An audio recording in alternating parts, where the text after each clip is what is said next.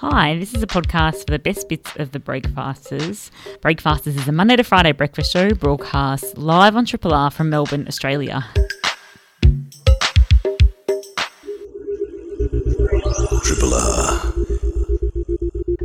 Katharine Murphy has worked in Canberra's parliamentary press gallery for over two decades for the Australian Financial Review, The Australian, and The Age before joining Guardian Australia, where she is political editor. Katharine won the Paul Lyneham Award for Excellence in Press Gallery Journalism, is a director of the National Press Club, author of On Disruption, and now the latest quarterly essay, The End of Certainty Scott Morrison and Pandemic Politics. And to tell us about it, the two time Walkley Award finalist joins us on the line now. Katharine Murphy, welcome to Breakfasters. Hello, guys. How are you? Yeah, we're good. We're, it's um, it, it's so interesting. You you know you describe yourself in the essay as a, a, willing conscript to a ceaseless cause called the news cycle. What what do you see your role is for for this essay that you've tried to document and bear witness to?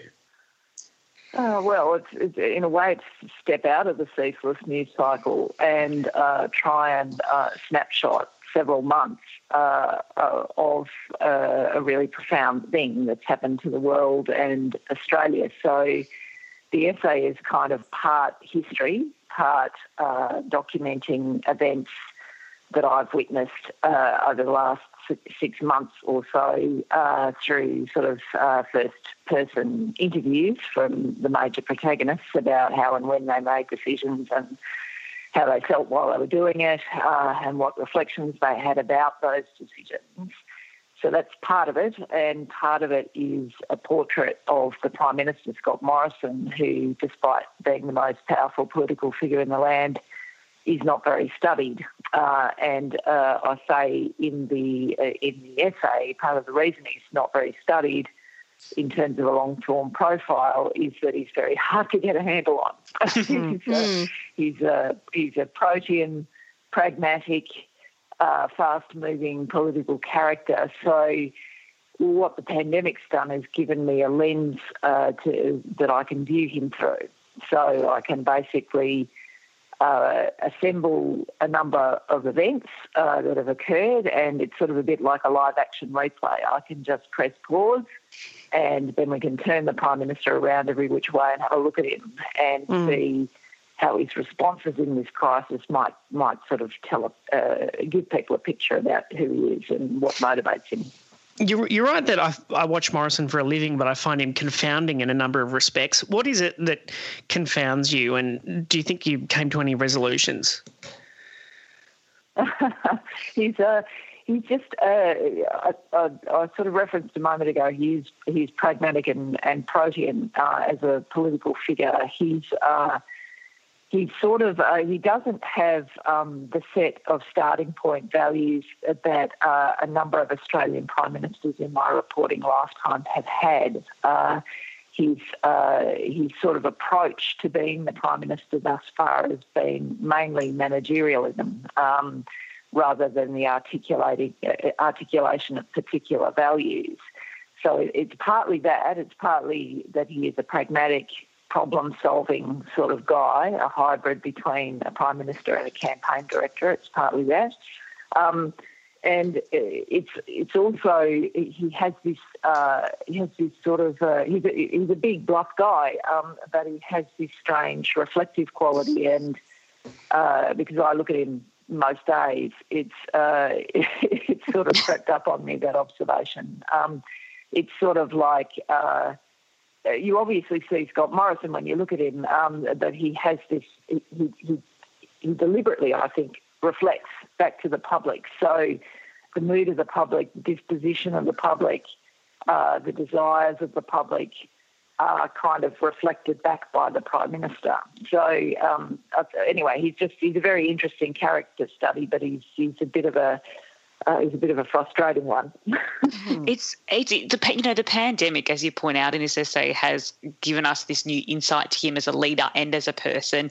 And from a Victorian's point of view, I was really fascinated by your description of the relationship he had with the premiers around mm. Australia, but in particular Daniel Andrews. They're very different politicians. However, you kind of describe this mutual respect as two political alphas and and detail the way in which they work to with each other, even when they're at odds with one another.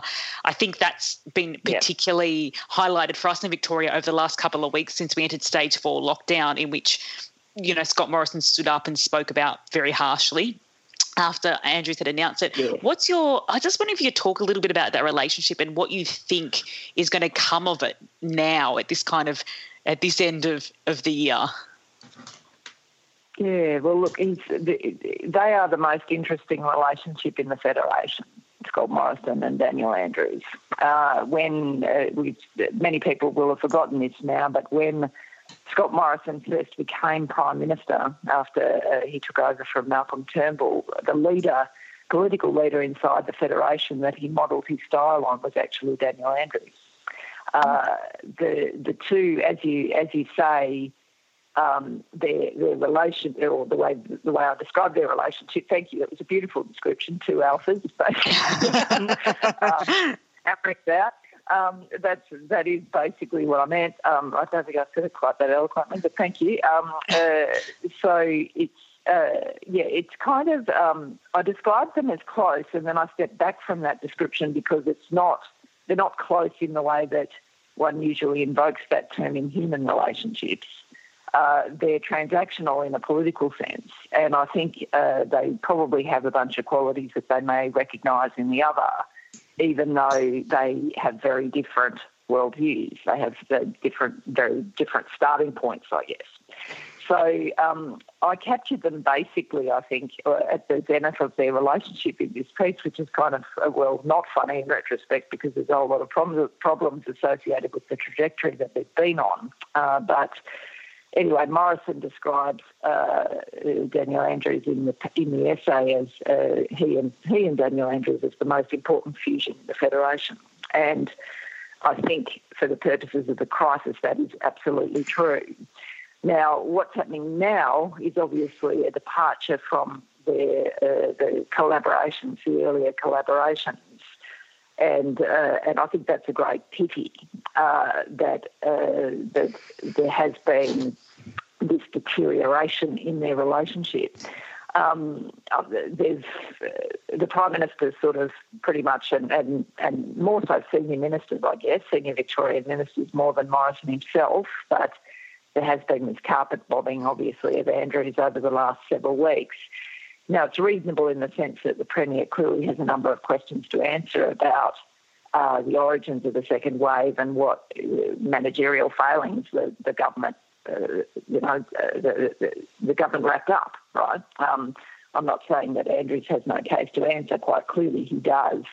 Uh, but uh, I think the sort of reversion to politics as usual in the relationships between Scott Morrison and the Premier, Andrews, and also Annastacia Palaszczuk in Queensland is really disappointing because uh, the the essay captures a moment in time in Australian politics where our political class, for want of a better term, our leaders worked together collaboratively and cooperatively largely, although there were conflicts, uh, to solve uh, or well, not solve because you can't solve it at this point, but but manage a really really difficult, multifaceted crisis that impacted the entire country, and saw people get ill, saw people lose their jobs, saw people lose their businesses. This is a really profound thing that's happened. And I think uh, our political leaders would be better placed working together to solve those problems rather than blame shifting and duck shoving and the sort of stuff that we see happening right at the moment. Mm. What, what do you think the future is for National Cabinet? Was it just an aberration of cooperation, or uh, is there is there any residual goodwill that might persist into the future? I hope so. I really do, um, because the structure has served the, uh, the leaders quite well, even though there, there, there has been conflict all the way. It's just that they were, they were better in the first wave of sort of concealing some of their conflict than they have become now. Um, I hope so. I think one of the dynamics at the moment is uh, is the uh, proximity of uh, a state election in Queensland. Uh, I think that's one factor that's sort of driving the, the deterioration the deterioration in relationships. And also um, the difficulty for the government, uh, the government I watch, the government in Canberra, um, for uh, in the Victorian instance is obviously they they are, they were caught, I think, between. Um, or Morrison was caught between being the Prime Minister and the Premiers. So um, that sort of emergency government of nine coordinating that national response, and then the sort of backlash or desires or frustrations of the base in Victoria, the Liberal Party's base in Victoria, which is obviously very unhappy with ongoing restrictions. So uh, Morrison's been attempting to sort of straddle both camps, I think, over the last few weeks, preserve a functional relationship with Andrews while being out articulating the the uh, frustrations of his own, at the base of his own political party. Now, I think if things improve in Victoria, if we get to the other side of the state election, it is possible that things, uh, relationships between these leaders will settle down. May not sort of go right back to the halcyon days of the start, but may well settle down into a more functional framework. I really hope that's the case for the sake of the hmm. country because if that happens, we do all benefit from that.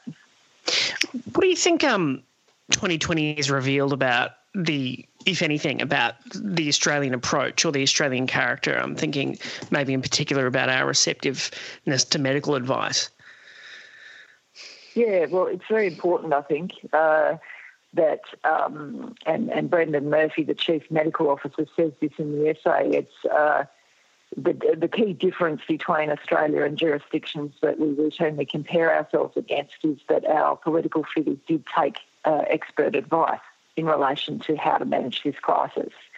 That was very important uh, to the containment and suppression of the first wave of coronavirus infections.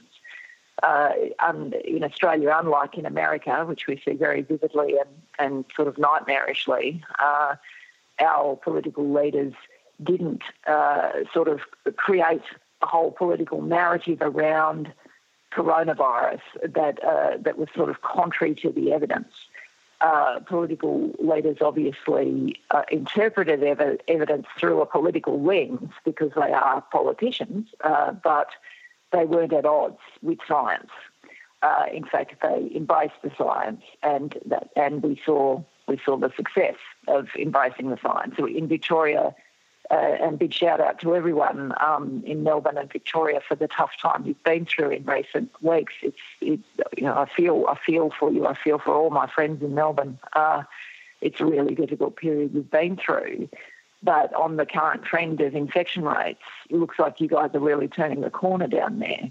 Mm. And again, uh, you know, if you if you follow the expert advice, and I think Daniel uh, Daniel Andrews has got himself into into a bit of strife down there for hyperextending on the expert advice. Um, but anyway, if you broadly follow the medical advice, you get the result. And again, um, you know, I'm sort of as a as a journalist, I'm quite into experts and facts and science and that sort of stuff. Um, I think it's a pretty good guide in uh, pretty turbulent and difficult times. So I'm glad to see that uh, Australian politicians have adopted it. Just quickly, I'm kind of interested in your takeaway from Scott Morrison after 2020. You've spent some time with him that rarely journalists get to spend with him. You have um, observed up close many prime ministers in Australia. And there's a moment in the essay where you do say, you talk about a Morrison staffer moving in uh, when he's elected and, and, and, commenting that they're going to be there for a long time. And maybe a year ago, yeah, that's not a reflection of the last piece of our politics by any by any means. And at the start of this year, you wouldn't have thought that was very likely. Uh, how do you think 2020 is going mm. to reflect on Morrison as a as a person and, and as a leader? Yeah, it's a very good question, and we're sort of still in 2020. And one of the major milestones that Morrison will use to define his government is still ahead of us. That's that's the budget in October, and the policies that uh, the government will pursue in that in that budget will, uh, I think, in large part define the character of his government because it's the first opportunity that he's had since being prime minister, I think, to do that. So we've got a bit of a watch this space there. Um, in terms of what's happened uh, over the over the, the months of this year, well, we've had two crises, crises in Australia this year. We've had the bushfires and we've had the pandemic. Now, obviously, uh, Scott Morrison didn't cover himself in glory during the first crisis. We all saw him struggle to um, find a role for himself in uh, in the bushfire crisis and struggle to find some language that leaders need to use in in such a crisis. And it was similar to the pandemic because uh, with emergency management, the states have got all the power. It's the same situation as the pandemic. So I think uh, the FA charts uh, the fact that Morrison learned a great deal between the first and the second crisis, uh, both in a practical sense uh, and also in the projection of leadership. He learned, uh, he, well, he created a role for himself in the second crisis, which is the pandemic. He wasn't going to be stranded by the premiers a second time. So that's what we saw, I think, in terms of him learning something. So um, I think that's really interesting. Not not every uh, political figure as senior as Morrison can learn and adapt. Uh, some of them can't, and uh, and I think the history shows, at least in the federal domain, that that events tend to run over the top of them if they can't learn and adapt. This guy definitely can learn and adapt. Uh, who he is, though, in terms of the values that he's going to project as as as as prime minister, the reforms that he's really going to go for to define his prime ministership. Well, we're getting some clues about that, uh, where the government's going in terms of the budget. Uh, and some of it looks a bit retro to me in terms of, uh, of, of Liberal Party ideas, lower taxes, uh, deregulate labour market regulations, lock in fossil fuels, all looks a bit all looks a bit eerily predictable. Um, but anyway, maybe um, maybe he'll be more interesting than the sum of those parts. I'm certainly reserving judgment about it, and I'll be very interested to see what he produces because this is a really significant event for um, Scott Morrison, this budget, and, and what he projects about himself through it, because it will sort of create um, some some some I guess principal components where we can start to define this guy. Whereas uh, his sort of um, the sum of his parts today has kind of been largely about avoiding definition. So this is going to be really interesting.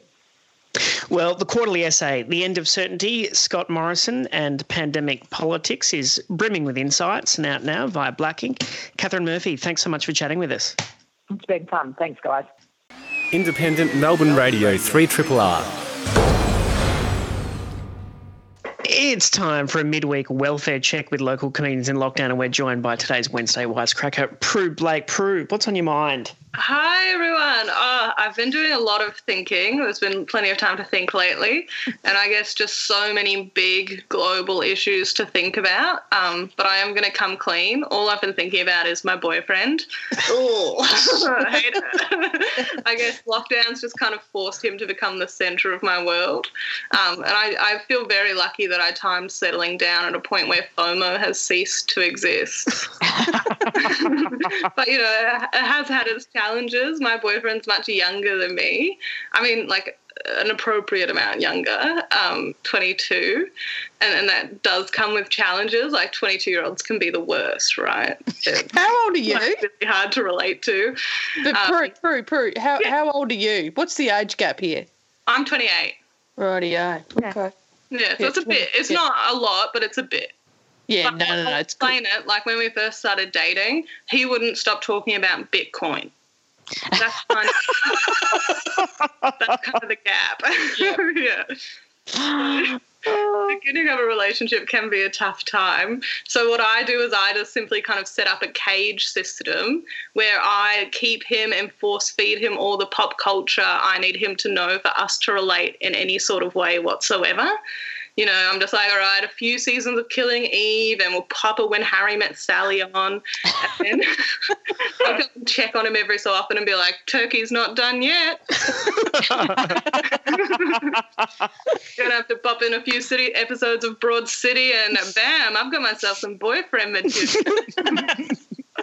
but the work, you know, doesn't just end. Um, our latest challenge has been sleeping over. Um, we hadn't really done that before. We've been dating for like a year and a half. Um, we both agree it's much easier to love someone when they're not the cause of your tiredness. Yeah. So we've kind of written that off, you know. And but now curfews meant we're sharing that double bed on the rig, um, and that's it's kind of been a thing. So it is nice. There are some nice elements I've noticed, like having more time to lie there and really stare into each other's eyes. I mean, he stares into my eyes, and I'm long-sighted, so I stare into his one big eye in the middle of his face. Romantic. Um, and you know, we share all those things you can only talk about in bed with a lover, like our deepest desires. Um, his, obviously, for the collapse of fiat currency and rise of Bitcoin. Um, and I hear a lot about it. And me to be able to whistle. Um, can you all whistle? Yeah. Oh. I'm so. I've been putting so many hours into learning how to whistle during lockdown. My coach, David Morris, um, YouTube whistling professional, anyone can whistle with a few simple techniques. And I've really adopted one, which is saying, you pew pew pew, and then trying to whistle because it gets your mouth in the right shape. Ah. But the problem is I still can't whistle. So now I tell people I can whistle. I say you pew pew pew and no sound comes out. And I think I think that's what whistling is. Which has really been a challenge. It's also meant I talk about it with a lot of people and they immediately show me their whistle, which I then critique with phrases like, "Oh, you've actually got quite a loose hole," Okay. which makes everyone awkward. I just can't get my head around whistling. Ah, you pew pew pew. Um, I want to also ask about you, you this newsletter slash scientific experiment you've got going on. Oh yeah, I've got a newsletter. It's called "I Shaved My Legs for This," and my theory is that if you put in the effort to shave your legs, your day should be better than average. and, and so I've been recording each day I shave my legs, which is like roughly fortnightly. And so far, zero days have been better than average. it's really, I think I'm going to start charting it soon. What's the? what- What do you think the end result will be? That you'll never, you will just stop shaving your legs, or I shave them every day? I think it's going to be that I'll just sh- stop shaving my legs. Yeah. But I might try shaving other things, like maybe eyebrows or hair. See if that's the key. But I was I was reading it. You missed a spot. Is that is oh, that I miss a spot every time. right? Yeah, No one can shave a perfect leg. No, I know, but it seemed like you had a large chunk. I mean, you've dedicated a newsletter to shaving your leg, and you can't. You you didn't quite get there. Well, I think in that episode I also didn't have my handle for the razor, so I was just holding the razor blade. Oh my God. Because it really the hair needed to come off because I had to write a I had to write an issue. I've got a Oh, handle now though, so I'll I'll do a perfect shave next time. okay, In about a fortnight if anyone wants to sign up. Uh, well, and yeah, good luck with your boyfriend. And Thank yeah, it sounds like he's coming along, and you're training him well. Well, Uh, I mean, I love that one-eyed beast. I kind of don't know if I'm more in love with the man or the monster anymore. Who doesn't have a soft spot for Mike Wazowski? You know what I mean? Uh, Prue Blake, thanks, Hayes. We'll talk soon. Thanks. Talk soon, everyone. Bye. Triple R. The Travelling Sisters are a multi award winning physical comedy troupe who have a new web series called Meet the Mullets. And to tell us about it, one of the Travelling Sisters, Lucy Fox, joins us on the line now. Lucy, welcome to Breakfasters. Oh, good morning. Good morning to you.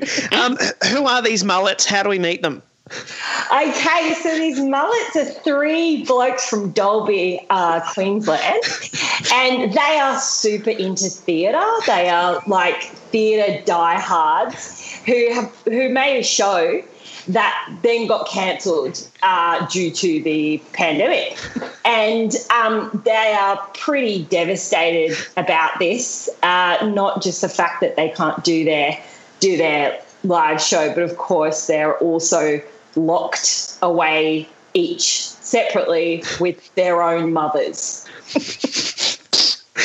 yeah. So yeah. And and who do you play? I play Daryl, who um, Daryl sort of, you know, he's he's probably, he's probably the leader of the pack. Yeah, he's, he's sort of um, yeah, he's the one who really drives it. He's the director as well as an actor and producer. Yeah, so he's kind of he's like the head of the pack, and then and he, I also play Daryl's mum, Roseanne, who um yeah, is having Daryl to stay, but has recently got married to Trevor and was meant to be on her honeymoon. So yeah, it's an interesting time in lockdown. really enjoying it. Um, yeah, so each each of us, me, Laura, and Elle, all play one of the blokes as well as their own mother. Yeah. Um, yeah. What is it about um, theatre that gets these three mullets, you know, salivating? Well, I really, I mean, I can only speak for Daryl. and, um, you know, I think it's the energy, that interaction with the audience that really brings to the world. And it's uh, telling the story, you know, stories from long ago. You know, it, it doesn't it doesn't decipher or distinguish or distill. You know, it is you can you can talk about Goliath. you can talk about the Sphinx. there is no end to the possibilities of theatre. I think that's what really. Um, and it's it's interesting because you you know you, you, traveling sisters d- do theatre, and then now you've had to adapt, not, not unlike the mullets themselves. um, quite true to reality. Yes. Uh, how how have you found the transition to short form um, comedy as opposed to having the expanse and the stage and and the time? Oh, really challenging, but absolutely loved it. It was kind of um, as we were, you know, the process of it was like, okay, what are the funniest things we can think of, and don't worry about the storyline yet. Let's just chuck all of those in, and then the story kind of developed around it. So it was a really like, yeah, it was a really interesting process to write something like this, a challenge. But um, I think we'll definitely be doing it again because it was it was awesome. It yeah. was pretty fun to watch. I kind of was ripping through all the episodes in, in one day. And then I think, well, obviously they're only five minute episodes, so it's very easy to rip through it in one day. Um, but I think by episode like four, man, it goes bonkers. like when you were writing it though, did you think um, are we going bonkers enough or are we going too bonkers? Like now that we're in like day 5,000 of lockdown, like are you thinking like we didn't go far enough or yeah that's like that's so interesting we were thinking you know the whole time we were like yeah what is that line what is that line um, and when we got to the end of it because we wrote like I won't say what the last scene is, but the way that it ends is pretty um, kind of ridiculous. And we didn't want to say too much. We didn't, you know, we didn't want to be like super reflective and like, you know, because it would have been really weird and not yeah. on brand. Um, but but we were like, what are we, what are we saying? And the way we ended it, we were like, we wrote it, and then by the time it actually came to um, unleash it on the world, it felt more relevant than yeah. when we had written it. And I think that's just, I mean, particularly for Melbourne, because you know, lockdown's been extended and extended. And while we were writing it, we're like, maybe this won't be relevant anymore. like, and then we um, and then we did it like, you know, a few weeks ago, and we are all still in lockdown, and we are all still like, uh, yeah, we have gone mad. And what is the meaning of all of this? Okay, cool. What about um costuming? Did, did you have all the wigs ready to go, or how much thought goes into selecting, you know, Daryl's aesthetic? Oh, Daryl's aesthetic, yeah, those short shorts. Um, well, we we used we had these characters for our live show, both the um, blokes and the mums. So we had pretty much all the costumes ready to go. That when we did our live show, those costumes took ages to find because we've we've had like a long evolution of of these characters. These characters started out as ice skaters. in like we it was like 2016 they were ice skaters that um, it was 1982 and they were getting ready for the 1984 Winter Olympics in Sarajevo, Yugoslavia. Come a long way. and so their costumes were pretty different back then. yeah. How, Uh, did they, how did they evolve to being in the the being interested in the theatre from ice skating to being on Oh, stage? you just muck around, don't you? Yeah. And eventually you just kind of land on something. And what about bloopers? Where do, where do you stand on bloopers philosophically, comedically? Um, are they indulgent? Would, would you have had heaps of them? Were you to commit to them? Personally, I love bloopers. They're my favourite part of any show. I think every show should have them. I think we do have some bloopers somewhere that we will probably release. Um, I, don't, I don't like. I don't personally think it's indulgent. I think it's hilarious. But then. Being an actor and being on set, you're like, that is the funniest bit. that is the, that's what people need to see, you know? So yeah, maybe we'll get them out there. Obviously, you you know you because you're playing you know two characters yourself. Did, does that mean you just when you're filming this, you're just kind of in a room on your own, like talking to yourself most of the time? What was that like? Pretty much. well, we wrote it that way because just in case we went into like a higher level of lockdown, um, we were fortunate enough to get in that sweet little gap when we were still allowed 10 people in a house. Oh wow, yeah. So we're actually allowed to be each other's crew, but that's why we wrote it like that. Um, we stood in as each other's body double, so which is pretty funny when you watch it to like remember that. Um, but yeah, hopefully it doesn't notice too much. We had some, you know, double up wigs and stuff. But it was pretty weird, like doing it to yourself or like to no one. Um, but when you watch it back, it's like, oh yeah, Yeah, totally. It's very Yeah. funny. Yeah. And yes, incredibly fast paced. Uh, and so it's Meet the Mullets. It's a new comedy web series by the Travelling Sisters, with courtesy of the City of Melbourne a little bit.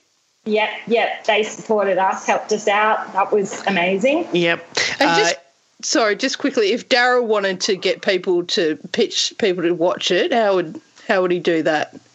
Um, look, it's uh, you know, it's, it's a documentary basically. uh, you know, about the lives of the, you know, um, of us. They were kind enough to come into our house and really dig deep into what it was like going on for us in lockdown with our mums. So, um, you know, it's it's serious. It's a kind of serious thing. Okay, it's not serious. Uh, Daryl takes everything seriously. He does indeed. Uh, you can check out Daryl and the crew at thetravellingsisters.com and go to the web series page at thetravellingsisters.com. Lucy Fox, thanks very much. Thanks so much. Thank you. Triple R.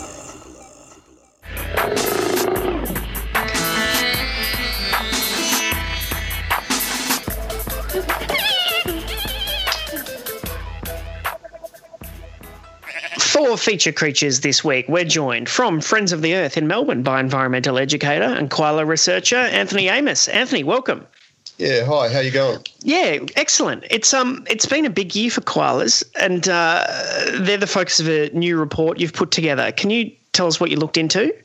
Yeah, well, our main interest uh, is the population of koalas in the Strzelecki's. So um, we estimate down there there's about 1,500 animals. Um, I don't know if people know where the Strzelecki's are, but it's, it's the small little mountain range sort of south of Morwell and, and between the prom.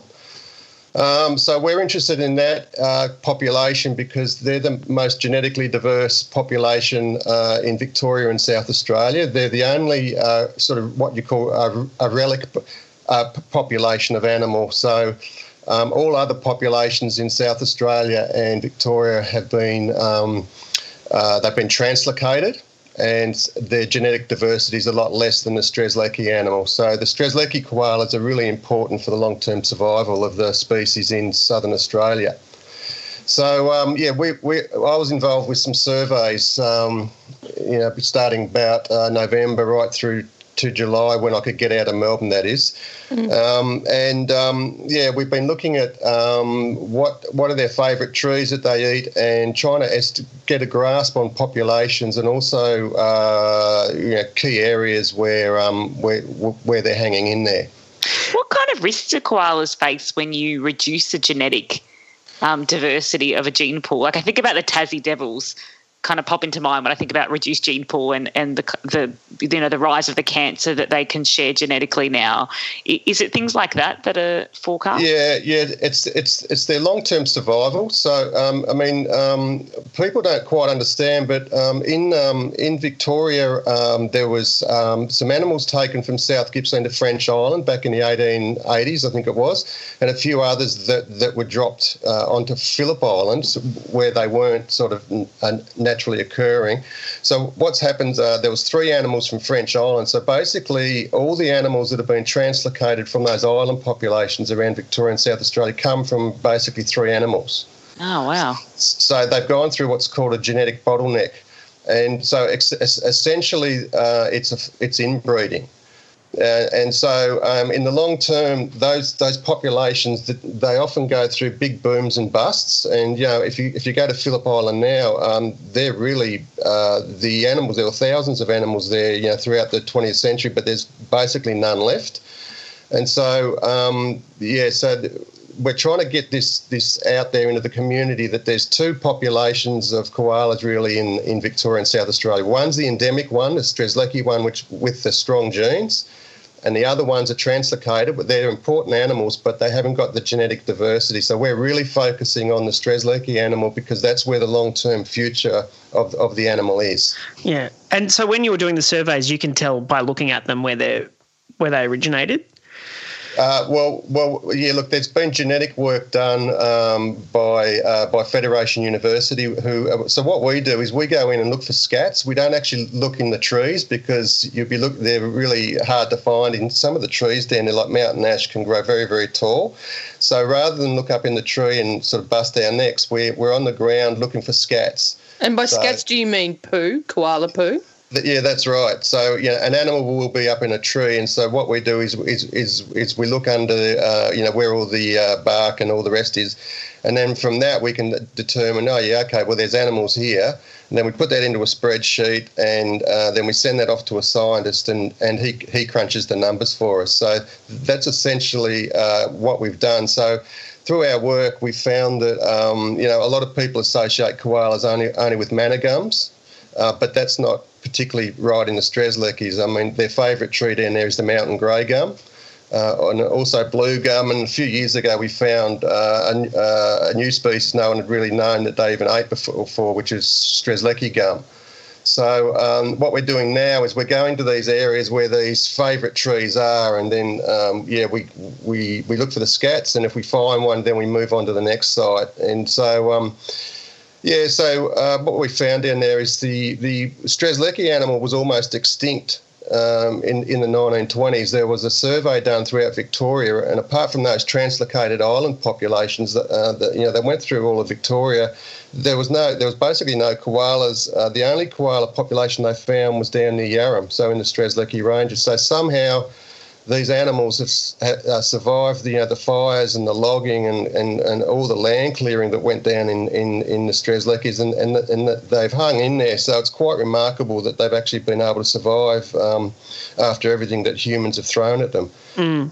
Um, yeah, and just in, the in South Australia, the, the animal was completely extinct by the 1920s, and so um, you know the South Australian government bought animals from French Island with the, the you know what I hate, I don't like using the term, but inbred animals, and put them on on Kangaroo Island and the fires uh, early this year, you know, there was 40,000 animals uh, they estimate that were killed on, um, th- this is koalas on Kangaroo Island in those horrible fires. Uh, and those animals weren't there, weren't there naturally. Um, and um, it just shows you that, you know, some of these populations can really move really quick and, and breed in, um, in very rapid, you know, time periods. Yeah. Do, do you have enough information now to offer recommendations and uh, that or uh, recommended actions? Well, we've still got a heap of sites that we that we want to survey. So what? So once COVID 19's out of the way, we'll be going back. I've got probably I estimate probably four or five hundred surveys to sort of conduct, and then we'll get a better idea. But yeah, look, we we definitely know where the um, where the highest populations are in in the Strzelecki's and and you know they're tucked away. Um, but you know, and uh, these recent surveys, we found another um, four or five little population zones. So what we're finding in the Strzelecki's is that the animal was nearly extinct, but it's starting to recover. Um, and we, est- you know, and um, what's happening now is the animals are starting to radiate out, of the Strzelecki's more uh, into the central, in, into the Gippsland plains and the like. So yeah, it's quite an interesting exercise, and um, you know, it's, it's, quite interesting to how you know to understand how, how little people really understand about koalas in in um, in Victoria and South Australia. In and they're not endangered, they're not listed as endangered in Victoria, which is, which we're quite sort of mortified by. But because we argue that the Strzelecki animal is as, is as significant as the threatened uh, animals in uh, Queensland and New South Wales. Um, but what the government says is because there's these huge numbers of koalas uh, that have been translocated in, in the southwest, that the population's stable, but it's not stable at all because those translocated populations could um, could crash quite, quite significantly. And all you need is a big fire down in the Strzelecki's, and that, and that that relic population is going to be under um, you know enormous pressure. Yeah. So, would you call for environmental protection laws to be tweaked or changed? And is that possible and easy? Yeah, well, well, the floor, the, well, it's not easy. The, uh, uh, the Flora and the Flora and Fauna Guarantee Act uh, in Victoria needs to acknowledge that these animals with, with the unique genetics need need to be sort of prioritised and, and, protected. And at the moment, um, know, the only protection koalas have is under the Wildlife Act. Um, but you know, we'd argue that these, particularly the Strzelecki animals, uh, need to be uh, listed under the FFG Act, and they need to be managed uh, as a separate management unit to other populations in Victoria and South Australia. And uh, for more information, where would you like to send people? Well, you can look at our map, uh, the Strzelecki koala map. So uh, I haven't got the URL, but just just type it into Google, and you'll you'll see where, where, where the surveys have been and and you know, the area of land that we need to survey to, to, to sort of further our understanding of what's going on down there. Yeah, and uh, the report from Friends of the Earth Melbourne is uh, tw- titled "Koala Surveys: Strzelecki Ranges, Gippsland Regions, December 2019 to July 2020." Um, well, congratulations on all the work so far, and uh, let's hope you can get out there soon. Yeah, unreal. Thanks heaps. Triple R on FM, digital, online, and via the app. Uh, first day of freedom for me yesterday, um, being someone that lives in regional Victoria, um, had those magical words travel with no restrictions. Oh, what a dream. Isn't that nice to hear? Oh, yeah. You can travel with no restrictions. You don't have to feel guilty about going down to the doing the stuff that you would normally do. But anyway, I didn't. I um decided. Can I just say, yes, if people can't see this at home, Daniel for a moment looked like he was meditating to those words. He sits in a very dark room uh, when we, we Skype in for this show. Yeah. And he just had the glow of light on the side of his face and his eyes closed. you said, travel with no restriction. I was. I was yeah. meditating. Um, and I was thinking about whether, you know, I'm trying to think of a, a uh, an allegory, but say if you have the day off school, but you're allowed the day off school, but you feel like I should be at school, or you know, did you feel naughty? Uh, oh, his an allegory that I came up with. Um, it feels, it felt like, um, say, like you you go to a cafe with your friend, um, and the waiter comes over and says, um, "Oh, hey." Here's a free slice. It's the last slice of cake. We're not going to be able to sell it before. Here, have this cake. Have this cake but your friend is doing some weird fasting thing, so can't eat the cake, but they really love cake. They love cake, but they're and so you don't, and you really love cake as well, obviously. Uh, so you're like, should I? You left question, should I? Should I eat the cake? And your friend's going, no, absolutely, eat the cake. Come on, mate, just eat the cake because like I can get cake when this is over. I'll get cake later. Don't worry about it. Like let me watch you eat the cake. It'll bring me joy to watch you eat the cake. I'm like, yeah, but I don't know if I should if I should eat the cake in front of you. That's what it feels like. living Right. very Okay, I like that. Beautiful. It's very apt. Yeah, eat the eat the cake. Eat the cake? Okay. Well, I ate the cake and I drove down. uh, I got in the. ca- It was. It took a long time to figure. it- You know, when you kind of like you you do whatever you want, and you just kind of go, oh, all right, and don't do end up not doing anything. So it was a bit like that. So I just kind of, um, I just drove down to Inverloch, which is like just the next town, and um, there's a.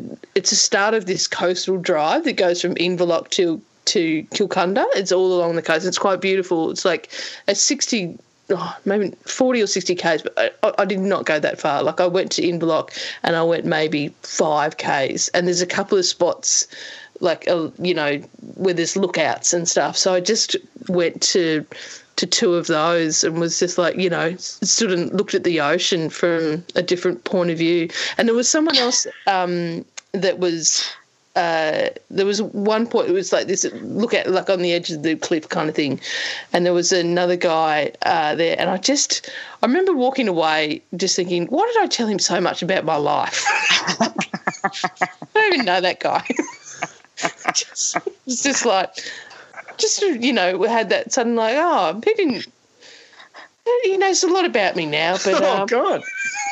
I you know. reckon. I don't know if that's I. So I am a oversharer, and I think I've turned into my mum in that sense because she was someone who would. It would kill me as a kid. She'd start telling a story, and then she'd go off on twenty five tangents about life and things, and I'd be like, "Mum, this is so embarrassing. Get back to the point." And I've become that person, but more so during lockdown. And I've had to have a couple of um, over the phone things with midwives because it's all telehealth and I can't go into the hospital yeah and they ask you very personal questions about your pregnancy because that's what their job is to do. But I kind of confuse that for them wanting to know extended detail about my life. So I keep, when they ask me how things are or how the baby and do I have support around me, I keep opening up. you've up. got to explain much. it I know, but it's t- it's i understand and yeah. um, and I think that's what you might have experienced. Like it's this desperation right now because we haven't had a chance to share with as many people as we usually would. yeah It's like oversharing. and it's also it's uh, you know it is? It's because um, the circumstances in which I'm I've moved to Venus Bay and having to explain all of that and not wanting to, you know because so Yeah. many people uh, you know in in regional it's such a sore point when people from Melbourne come down to their holiday house Yeah. and that's essentially what I've done um, Mate, if you manage to bust through that ring of steel without a five thousand dollar fine, I don't know. so it's just having to explain that and kind of you know go oh so my part yeah my part but she was here half the time so it was just you know I'm like oh I just walked away going I've given too much information. You, you know when you know when you'd be walking down the street, maybe with your uh, parents or you know some adult, and then they would stop and they would stop and they would talk for so long, and you would have to sit there and wait for this Oh, conversation to be over. I, I, I think maybe, and it's only just occurred to me, but the reason they stopped was for the adult company. They don't. You're the reason. You're my not God, passive in this. They're stopping to talk to a normal adult person and have a good conversation. And now I'm realizing that as a child, you're the pandemic. oh maybe oh what Yeah, a because how often do I hear my friends say, "I just want a good adult conversation"? Exactly. You've really cracked onto That's something. That's what they were doing. They weren't just They were being literally just eccentric. avoiding us. Exactly. That's what. That's right. Mum wasn't an over talker. I was just a real drainer. Hundred percent. Triple R. Here we are. Welcome to the um, Breakfasters Breakdown Quiz. It's uh, we do this every Friday morning at uh, around eight forty-five, uh, which is where we're at right now, and it is just a time um, where we reflect on the week that's been, and I ask you questions uh, and see how much you've retained, and um, and yeah, just see if we can survive uh, another another day. Um, carryover champions, as you as you both are. Um, welcome back, Thanks. Sarah. We'll Thanks. um, um, start with you. How um, it's been a it's been an interesting week on Breakfasters, It's and been, a, um, it's been a tough week. yeah, and you've you've got the um, uh, I guess the uh, you've got baby brain. And you've got So- baby brain. So, So just- does that think you puts you maybe at an advantage or disadvantage? I'd say a, I'd say a clear disadvantage. Yeah, just setting that up from the outset. Clear disadvantage. Yeah. And uh, and Daniel, do you, do you have any um any undiagnosed disadvantages or anything that you No, however, I did just um, crack a memory uh, and focus vitamin, so I'm hoping that kicks out, that kicks in in the next 15 seconds. what are you drinking out of that bottle too? Um, it's a it's another multi it's an effervescent multivitamin. I'm Oh, really yeah, like a Berocca. It's a bright orange bottle that you've been chugging Yeah. out of. uh, I just want to do well in the quiz, guys. Yeah, Fair that's enough. I don't know. Are they? I might have to test those vitamins to make sure that they actually are a vitamin. Says the Essendon supporter. Supplement. yeah. Yeah, touche. Um, so, uh, first of all, um, we'll need to test your buzzers. Is that it? No, that wasn't my buzzer. That's oh yeah. It's subtle. I like it. Uh, Oh, okay. Oh. Interesting. Um, what would be a good counterpoint to that? Yeah. No, I don't want a meow. That's terrible. Um, what's something that's not as bad as a meow? It's a good counterpoint to a bark. Yeah, do Too that. much? Nah, never. Nah, lean into it, Sarah. You psycho. the So, let me- spray. Close my eyes, and um, I've just asked a question, and you know the answer. Okay, great. Is it too? Can you hear it, or is it too? Yeah, yeah, no, I can hear it. I shut my eyes. No, but do do it together. You both know the answer. Go. Okay. Or does Sarah, it need got to it. more be like wow? No, that's Whatever you whatever you feel like if, if it's getting too much, go for the meow.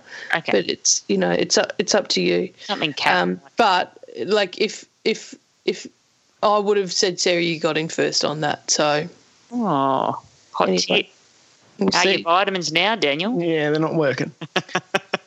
All right, we'll see. Um, Scam. Ricky Ponting lied to me. let's see if this works.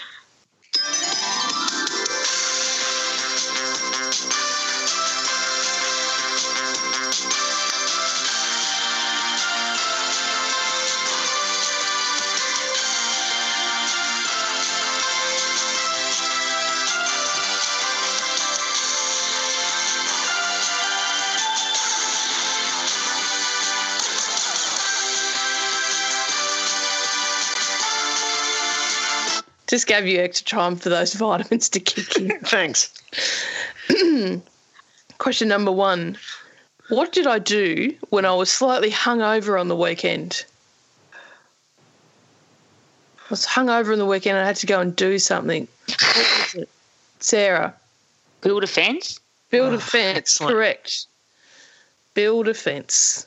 Um, uh, question. Oh, wait, hang on. I've got to write down the scores again. Sarah, Daniel. One point to Sarah. Uh, question number two. According to research found by Dr. Jen, what is not a good idea to hold in your profile pic? Daniel. Cat, a cat. a Funny cat. that a dog got that. Yeah, it is funny. Apparently, if you're holding a cat, you are deemed less dateable, less extroverted, and more neurotic. Unless you're, um, unless the um, the other person is a cat person, then it's then it's it's good. Then it's But- on like Kong. Yeah. Uh, question uh, number three, one point each at the moment. Question number three: uh, What two foods feature in Rosh Hashanah? Oh, Daniel. Oh, I got it. only, only beetroot. Nah, I'm right. I got it. Sarah. Apple honey. Apples and honey. That's right. Because it's the new year, and you want it the, the new year to be sweet and good. Okay, Honey and apple. beetroots. People eat beetroot though. Yeah, yeah. There's definitely a beetroot in there. Yeah, that's But that's not the you're answer that I was looking for. Yeah. Answer. Um, uh, eh, question number four. Prue Blake has been trying to learn how to whistle. What could you say if you wanted your mouth to be in the right shape to whistle? Sorry, it just sounded like I was coughing up a fur ball. Yep. Well, still, you, you can answer. Yep, yours. Is, is it um poo pooey? oh, what was that? You pew pew. Oh, you pew pew. That's You pew pew is the answer. Pooey. And what was Daniel? What was that? intense that thing? It It doesn't matter. it's my buzzer. It was terrifying. It works. It's very excited. I love how you, you got that. It was the big hint that you got from Sarah. Then you went, oh, now I know. Yeah. Um, question number five. It's all even at the moment. Two points each. Question number five. Is it even? Two points each. Oh. You got two points. Yeah, but this is five, so this is the fifth. So this, This is, is the the odd one. question.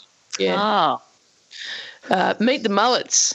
It's a web series made by what comedy group? It's the Travelling Sisters. Correct. Okay. Did you, I don't. I don't think Geraldine said either our names in. Well, no, she I didn't need to. It was so obvious. Oh. Don't like this arrogance, Daniel. You're a bad sport. Doesn't look good.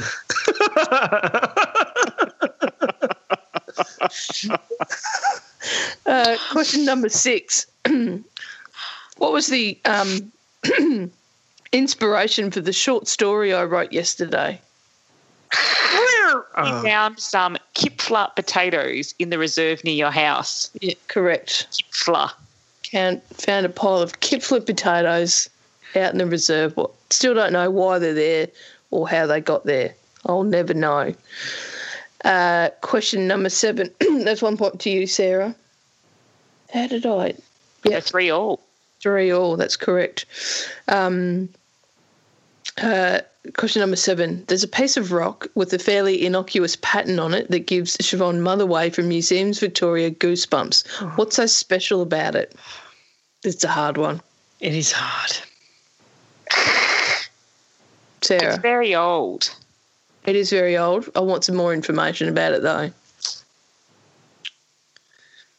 It's got something on it that shows. Okay, I'm gonna. Yeah, Daniel. Oh no, it's wrong. Rings. No. It's wrong. It um it has it shows the emergence of avascular leafed plants from millions of years ago, found in Victoria. Very exciting. It's right on the tip of my tongue. Yeah. Well, for that you So, get a pew pew point. pew. No. uh, uh, question number eight. What's further? Daniel, For the boys. For the boys. What about if I give you the Australian version of it? Sure. Full credit to the boys. I don't. I don't think it is full credit to the boys though, because full credit happens after the effect. Uh, you know, it's like Oh, you, you're, yeah. you're apportioning. You know, Oh, yeah. achievement. Do further. You Yeah. could do full credit to the boys before a game. Full credit to the boys. We're going I to haven't go done out. and- anything yet. yeah, but full credit to the boys. We're going to go and get this shit done. Question. I'm not giving you any points for that, Sarah. Um, question number nine. Uh, the text line is back up and running. Oh, Oh God. How many texts did we receive letting us know our mics were on and we're on air before the show started on Wednesday morning? Sarah, Somewhere, somewhere between twenty-five and one hundred and twenty-five. I'll accept that. I would have accepted any answer around heaps or too many or Too we many, get yeah. it. We were on air. Yeah, thank Thanks you. for the reminder. Mm. Um, never felt so exposed in all my life. Oh God. Um, here we. Oh my gosh, it is four points all. Oh. This is a tiebreak. No, it's just the last question. No tiebreaker question. I'm really excited about this question. Let me get ready. get your um just before we get into it, make sure you get your um acceptance speech ready to go. Yeah. Question number 10. What band did the original version of Talking to a Stranger? Not Hoodoo Gurus. No, Sarah. Yeah, Sarah, you can answer. Not, this. not Talking Heads.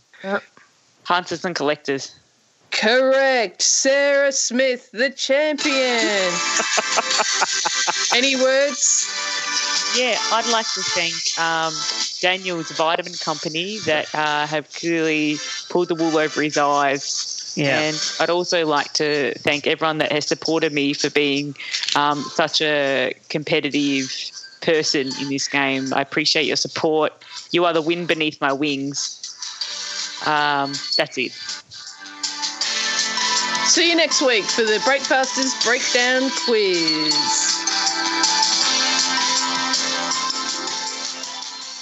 Melbourne's own Triple R. You've been listening to a podcast the best bits of the Breakfasters, which is the Monday to Friday breakfast show broadcast live on Triple R from Melbourne, Australia. Feel free to get in touch with Breakfasters via Facebook, Twitter, Instagram, or via the Triple R website.